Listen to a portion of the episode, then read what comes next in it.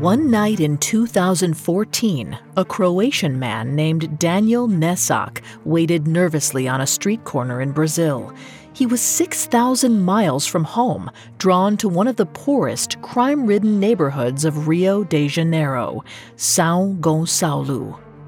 São Gonçalo was a notorious domain for drug dealers and gang members. But Nesak wasn't here to score drugs. He was, however, hoping for another type of treatment.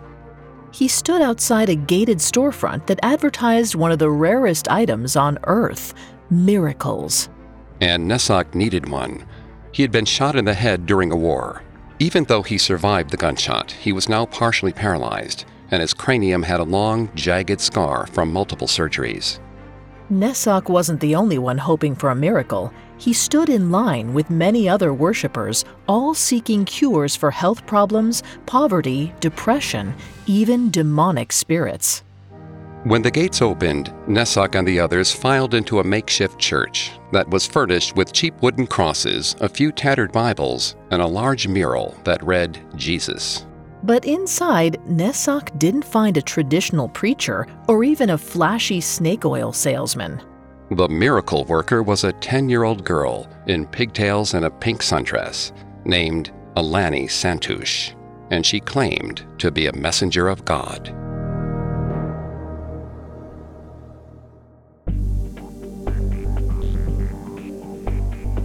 Hi, I'm Vanessa Richardson.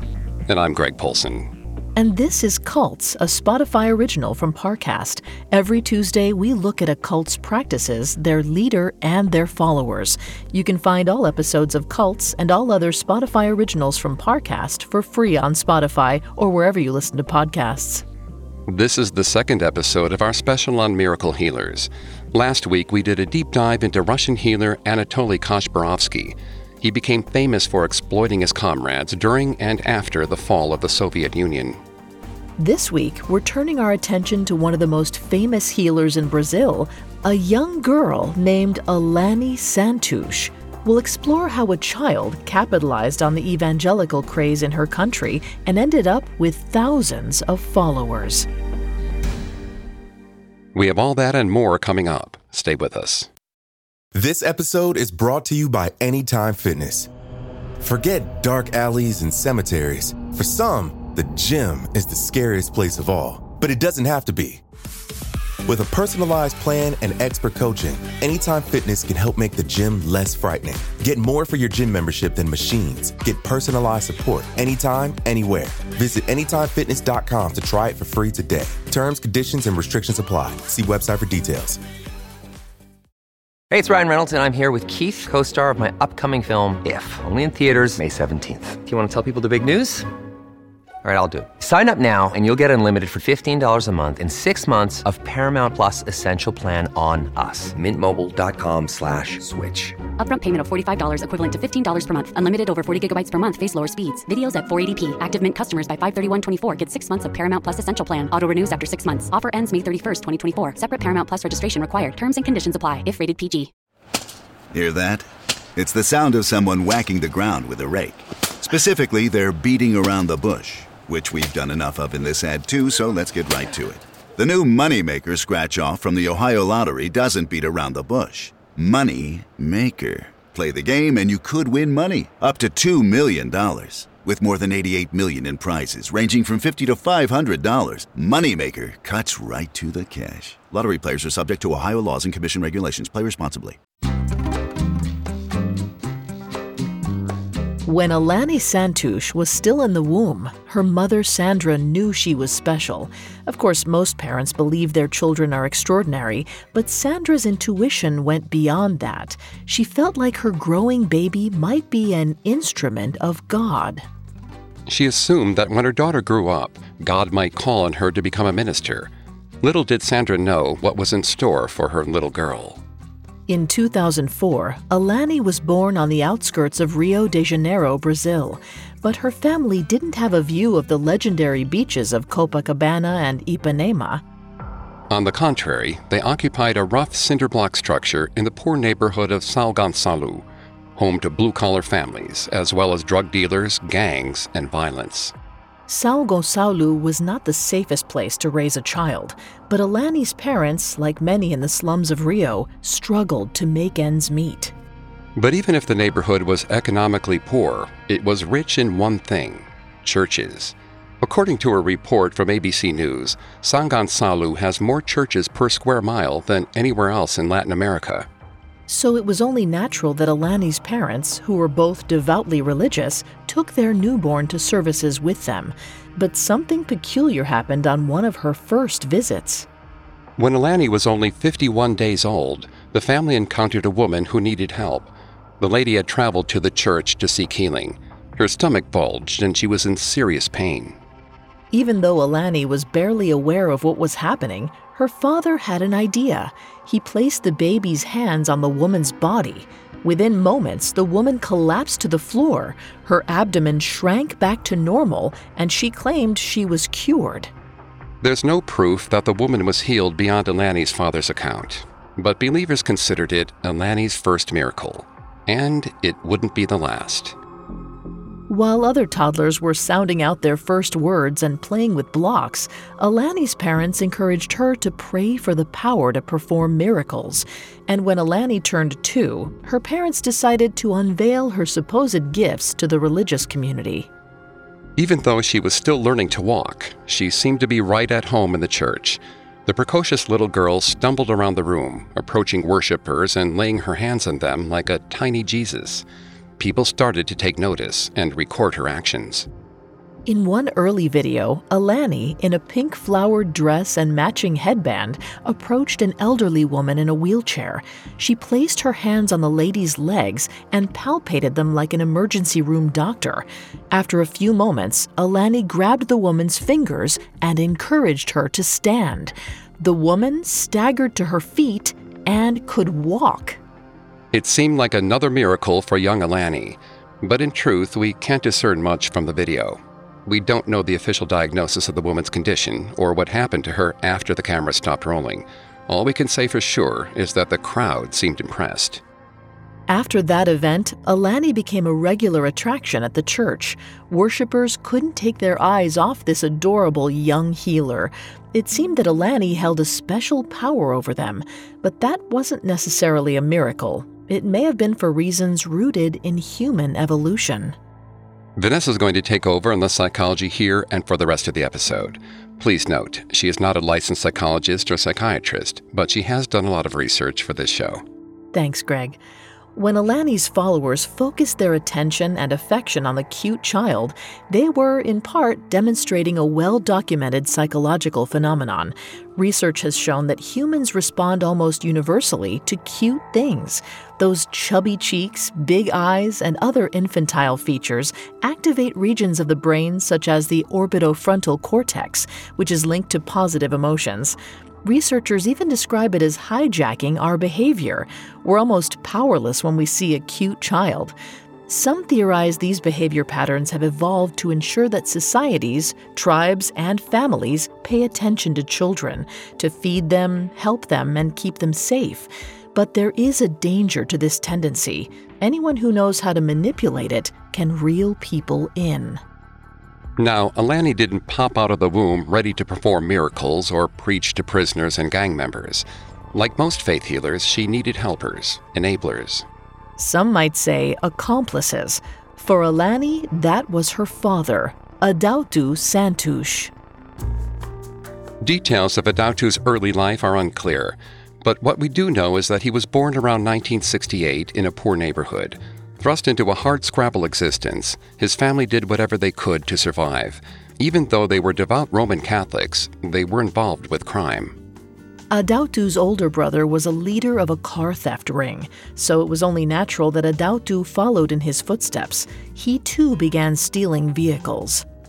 For a while, it seemed that Adautu had found his career, his calling. Then, when Adautu was in his 20s, Adautu's brother was arrested and sent to prison. It was a turning point in both of their lives. While Adautu's brother was in prison, he left the Catholic Church. He chose to be baptized again in a Pentecostal church that was run by fellow prisoners. It came as a shock to Adautu and his family. Not only had the brother turned away from their religion, but he also seemed more at peace. After his release, he gave up gang life and was a changed man. Adautu witnessed this remarkable shift in his older sibling and decided to follow in his footsteps. He turned to the straight and narrow, found a local Pentecostal church, and became born again. He even studied theology and eventually became a pastor, preaching around his neighborhood. With hundreds of churches crammed into the tiny neighborhood, Adautu had a hard time standing out. The few followers he did have were poor, and ministers like Adautu generally lived off of donations, which could sometimes be just pennies collected from their congregations. Still, the new preacher scrimped and saved and opened a small hole in the wall church, but he couldn't spend all of his hard earned money on the upstart congregation. Around this time, he got married, and he and his new wife Sandra wanted to start a family. They tried to get pregnant, but for years it didn't work. Sandra recalled that worshippers encouraged her to keep trying. They assured her that they would be blessed by a messenger from God. Eventually, after seven years of trying, Sandra became pregnant. To the couple, the baby already seemed like an answer to their prayers, so when Alani was born nine months later in 2004, it wasn't far fetched for them to think that she might actually be a miracle. Not long afterwards, Adautu likely realized that he had found the perfect way to distinguish his church from hundreds of others Alani. He dubbed her Missionarinia, or the Little Missionary. The name caught on, and people started flocking to see the toddler perform. More importantly, they opened their wallets and purses. We don't know how much money the congregation donated, but similar Pentecostal churches ask their followers to give 10% of their income. In some locations, ministers spent almost a third of each service requesting money in a kind of shakedown. But shakedowns don't feel as bad when they're coming from a cute girl in pigtails. However, Alani's charm would only last so long. What they needed were miracles. Adautu started by advertising that she could perform basic healings. Perhaps she could help someone with their anxiety or alleviate their intestinal cramps. But eventually, he claimed she could cure much more. In a New York Times video from 2015, we see Alani do her healing work. On a hilltop overlooking the city lights of Rio, Adautu organized an outdoor service, promising miracles. He welcomed people to join him and Alani and receive treatment for their health problems. One worshiper escorted her son into the lights. Her boy wasn't just suffering from common ailments like a broken arm or chickenpox. He had intestinal cancer, a heart condition, diabetes, and advancing blindness. If the 11 year old Alani was scared of this challenge, she didn't show it.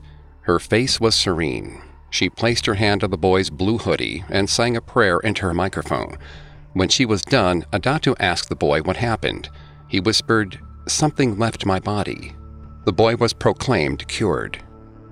The crowd erupted in applause. The boy even ran through the aisle between the lawn chairs to prove his new strength. During these years, Adatu had parlayed Alani's status as a miracle worker into a sort of cottage industry. People were lining up for treatment for serious, even fatal diseases hepatitis, HIV, lymphoma, and more.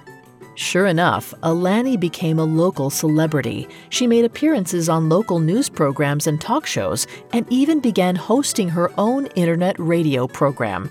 At one point, Adautu claimed they had received 2.5 million visitors to Alani's website, where you buy her DVDs and posters. Alani's fame wasn't only in Rio's slums, it spread around the country, then the world. Soon, she had followers in the US, Europe, and across Asia. People traveled from halfway around the globe to meet her. But she didn't achieve such fame solely because of her ability to perform or even because of her father's marketing. Alani was driven into the spotlight by the failures of two major institutions the government of Brazil and the Roman Catholic Church. Coming up, Alani Santos takes advantage of a broken system. Hi, it's Vanessa from Parcast. They say there's someone for everyone a soul to share your secrets with, a companion to grow old with, a conspirator to commit crimes with. Starting this February on Spotify, learn about the lethal and legendary lovers who fought the law in the Parcast limited series Criminal Couples. If you've ever referred to your best friend or beloved as your partner in crime, this exclusive series is for you. Beginning February 1st, join me for a collection of unlawful love stories from shows across the Parcast network. Discover the extreme beliefs of cult leaders Tony and Susan Alamo, enter Fred and Rose West's real life house of horrors, and experience the madness and motives of the San Francisco witch killers fall for the most famous and feared pairs in history in the Spotify original from Parcast, Criminal Couples. Enjoy two part episodes every Monday starting February 1st. Follow Criminal Couples free and exclusively on Spotify. This episode is brought to you by Anytime Fitness. Forget dark alleys and cemeteries. For some, the gym is the scariest place of all but it doesn't have to be. With a personalized plan and expert coaching, Anytime Fitness can help make the gym less frightening. Get more for your gym membership than machines. Get personalized support anytime, anywhere. Visit AnytimeFitness.com to try it for free today. Terms, conditions, and restrictions apply. See website for details. Now back to the story. As we saw last week with Anatoly Kashpirovsky, Miracle healers thrive when a society and government are failing citizens. Over several decades, Kashpirovsky capitalized on his people's desperation, first during the fall of the Soviet Union, and more recently in the midst of the COVID 19 pandemic. On the surface, the former Soviet Republic and 21st century Brazil couldn't be more different. While Kashpirovsky lived in an oppressive communist regime that outlawed organized religion, Alani Santos's Brazil was a burgeoning capitalist economy with a nearly universal zeal for Christianity. But there are also striking similarities between the two countries. In the 1990s and early 2000s, Brazil's social structure failed many of its citizens in much the same way that the Soviet Union's did. Where the USSR was dogmatically obsessed with communism, Brazil was once equally dominated by another institution, the Roman Catholic Church. In the 1500s, Catholic missionaries arrived in droves from Portugal seeking to convert colonists and native Brazilians. From that point, the church became intertwined with the culture of the fledgling country. For close to three centuries, Catholicism was the official state religion. It wasn't until 1889 that Brazil's new constitution separated church and state. Even without government support, Brazil grew into a powerhouse for the Catholic Church. According to a 2013 report by Pew Research Center, the country still has the largest population of Catholics in the world, with 123 million worshippers. But this is a much lower number than in previous decades.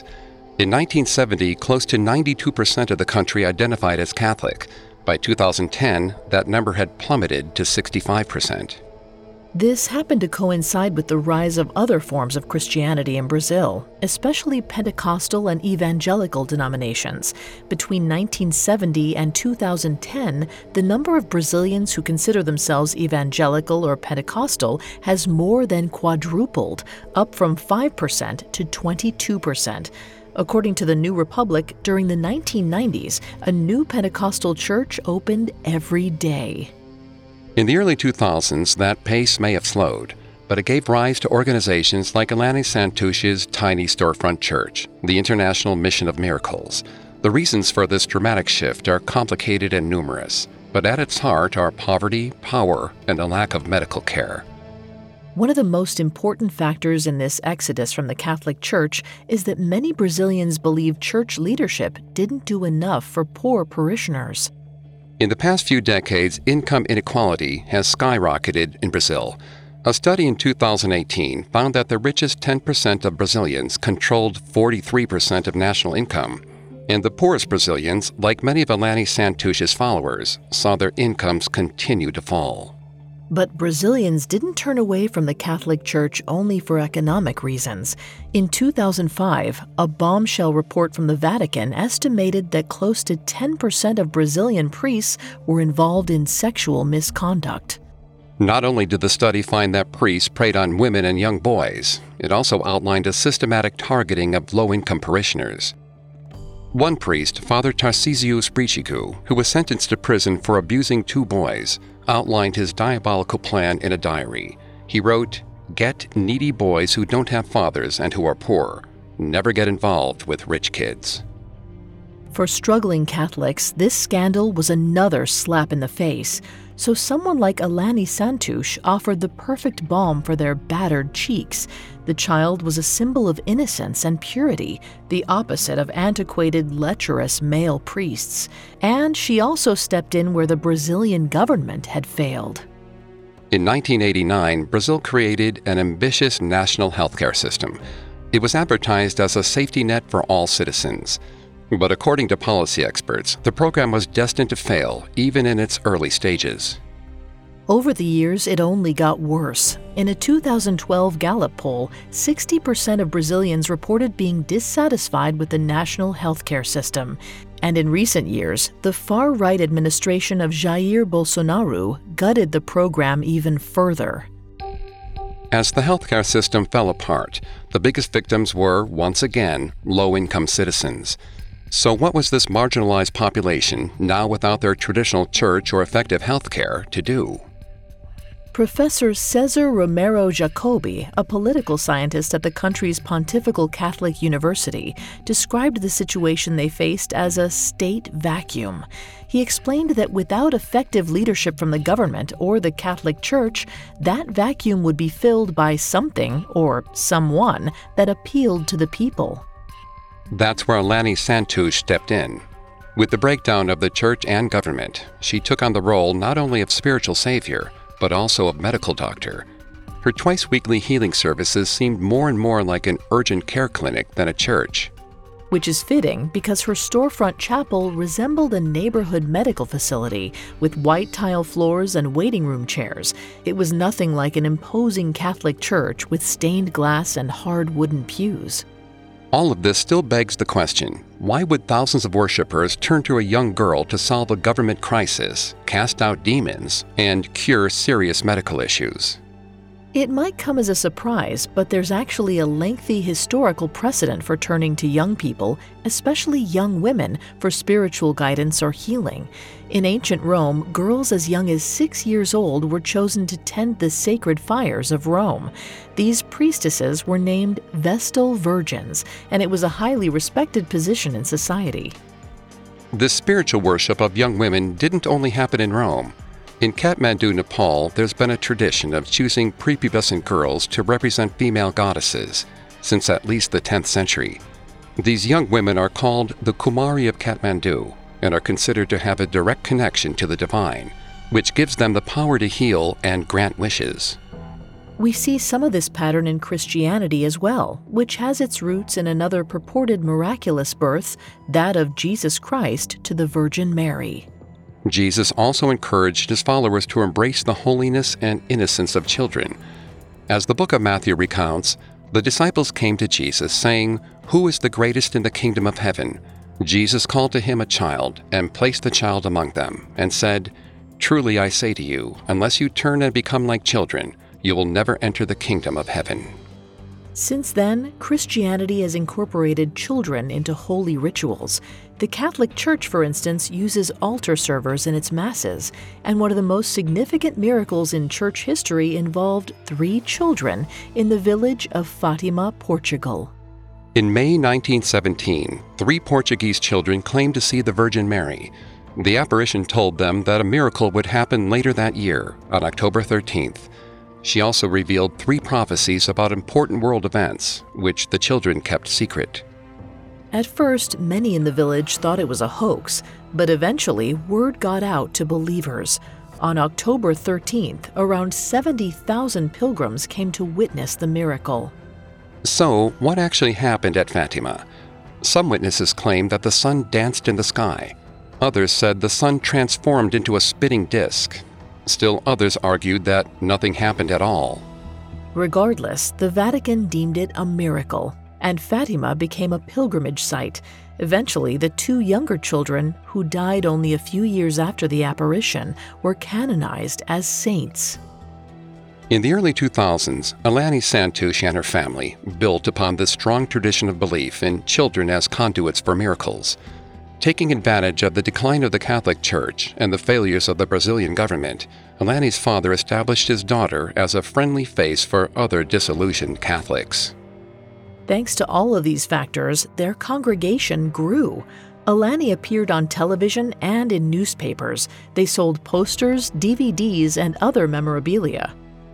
For years, everything seemed to be going according to plan, but eventually, Alani's fame petered out. Coming up, the downfall of Alani Santos. Take something iconic like the all electric 2024 Fiat 500e. Add something electrica. Bring the swagger. And an Italian icon is remixed and ready to drop with its available premium JBL audio system. Tap the banner to learn more. Fiat is a registered trademark of FCA Group Marketing SPA, used under license by FCA US LLC. CeraVe facial moisturizers with SPF protect skin against damaging UV rays and continuously deliver three essential ceramides to help restore skin's protective barrier so it can lock in moisture. Non greasy, fragrance free, and won't clog pores? With CeraVe, skin feels hydrated and looks healthy all day. CeraVe facial moisturizers with SPF from the number one dermatologist recommended facial moisturizer brand. Now back to the story. As far as our research can turn up, the storefront in São Gonçalo, where Alani once preached, currently stands empty. There are no lines of devoted fans clamoring for her to heal them. The doorway is blockaded by a steel security gate painted orange. Her old website was mysteriously taken down too. The YouTube account linked to her Facebook doesn't have many videos or views, and she's no longer the subject of morning news stories and newspaper articles.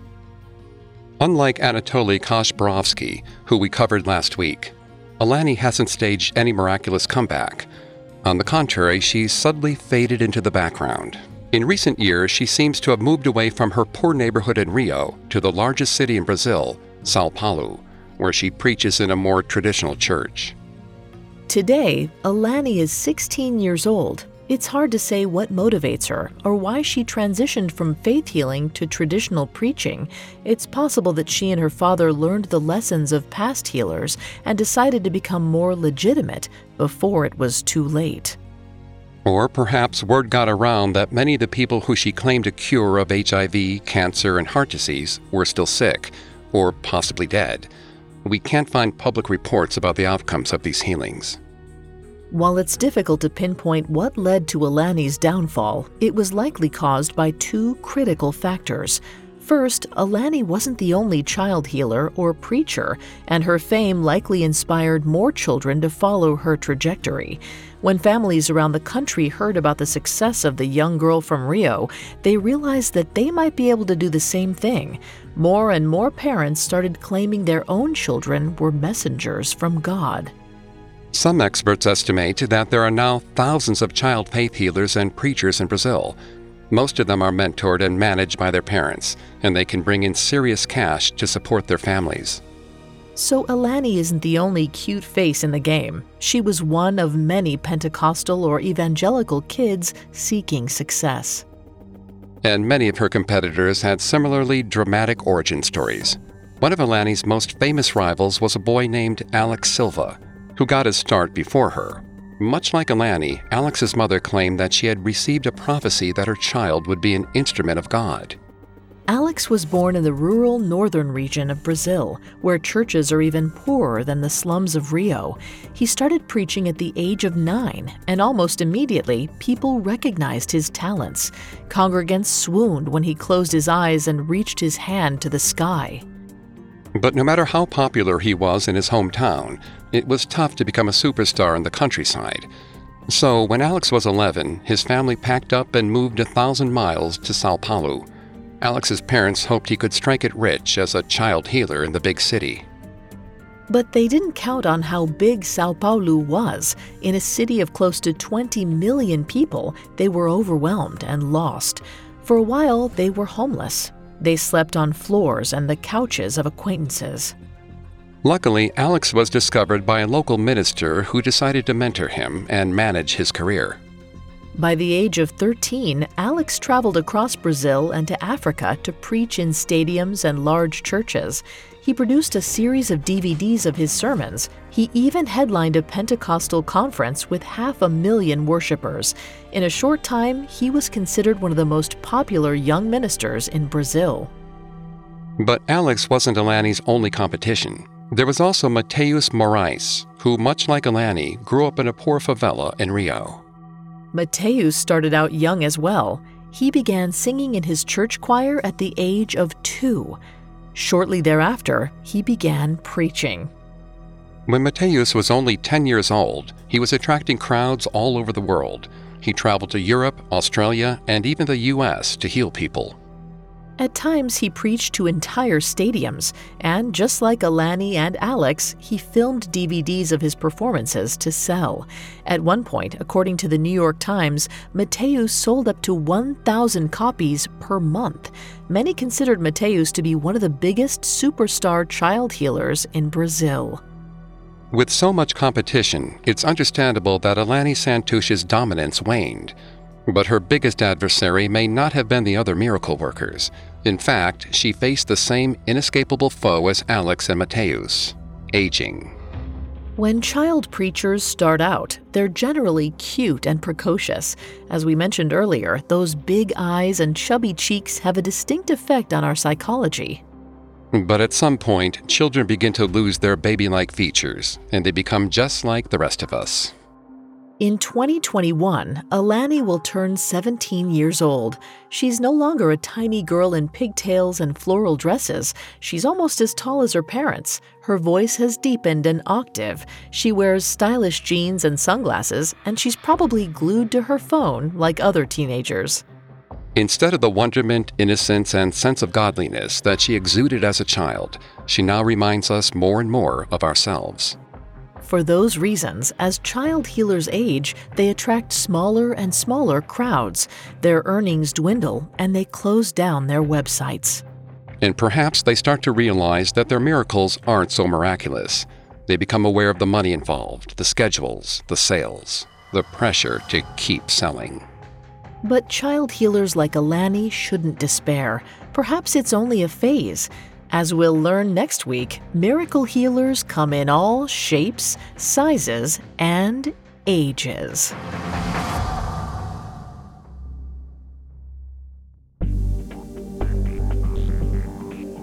Thanks again for tuning into Cults. We'll be back next Tuesday with the story of Ambilikile Mwasapile, a notorious faith healer from Tanzania. You can find all episodes of Cults and all other Spotify originals from Parcast for free on Spotify. We'll see you next time. Cults is a Spotify original from Parcast. Executive producers include Max and Ron Cutler. Sound design by Anthony Valsic, with production assistance by Ron Shapiro, Carly Madden, and Bruce Kitovich. This episode of Cults was written by Adam De Silva, with writing assistance by Kate Gallagher, fact checking by Claire Cronin, and research by Brian Petrus. Cults stars Greg Polcyn and Vanessa Richardson.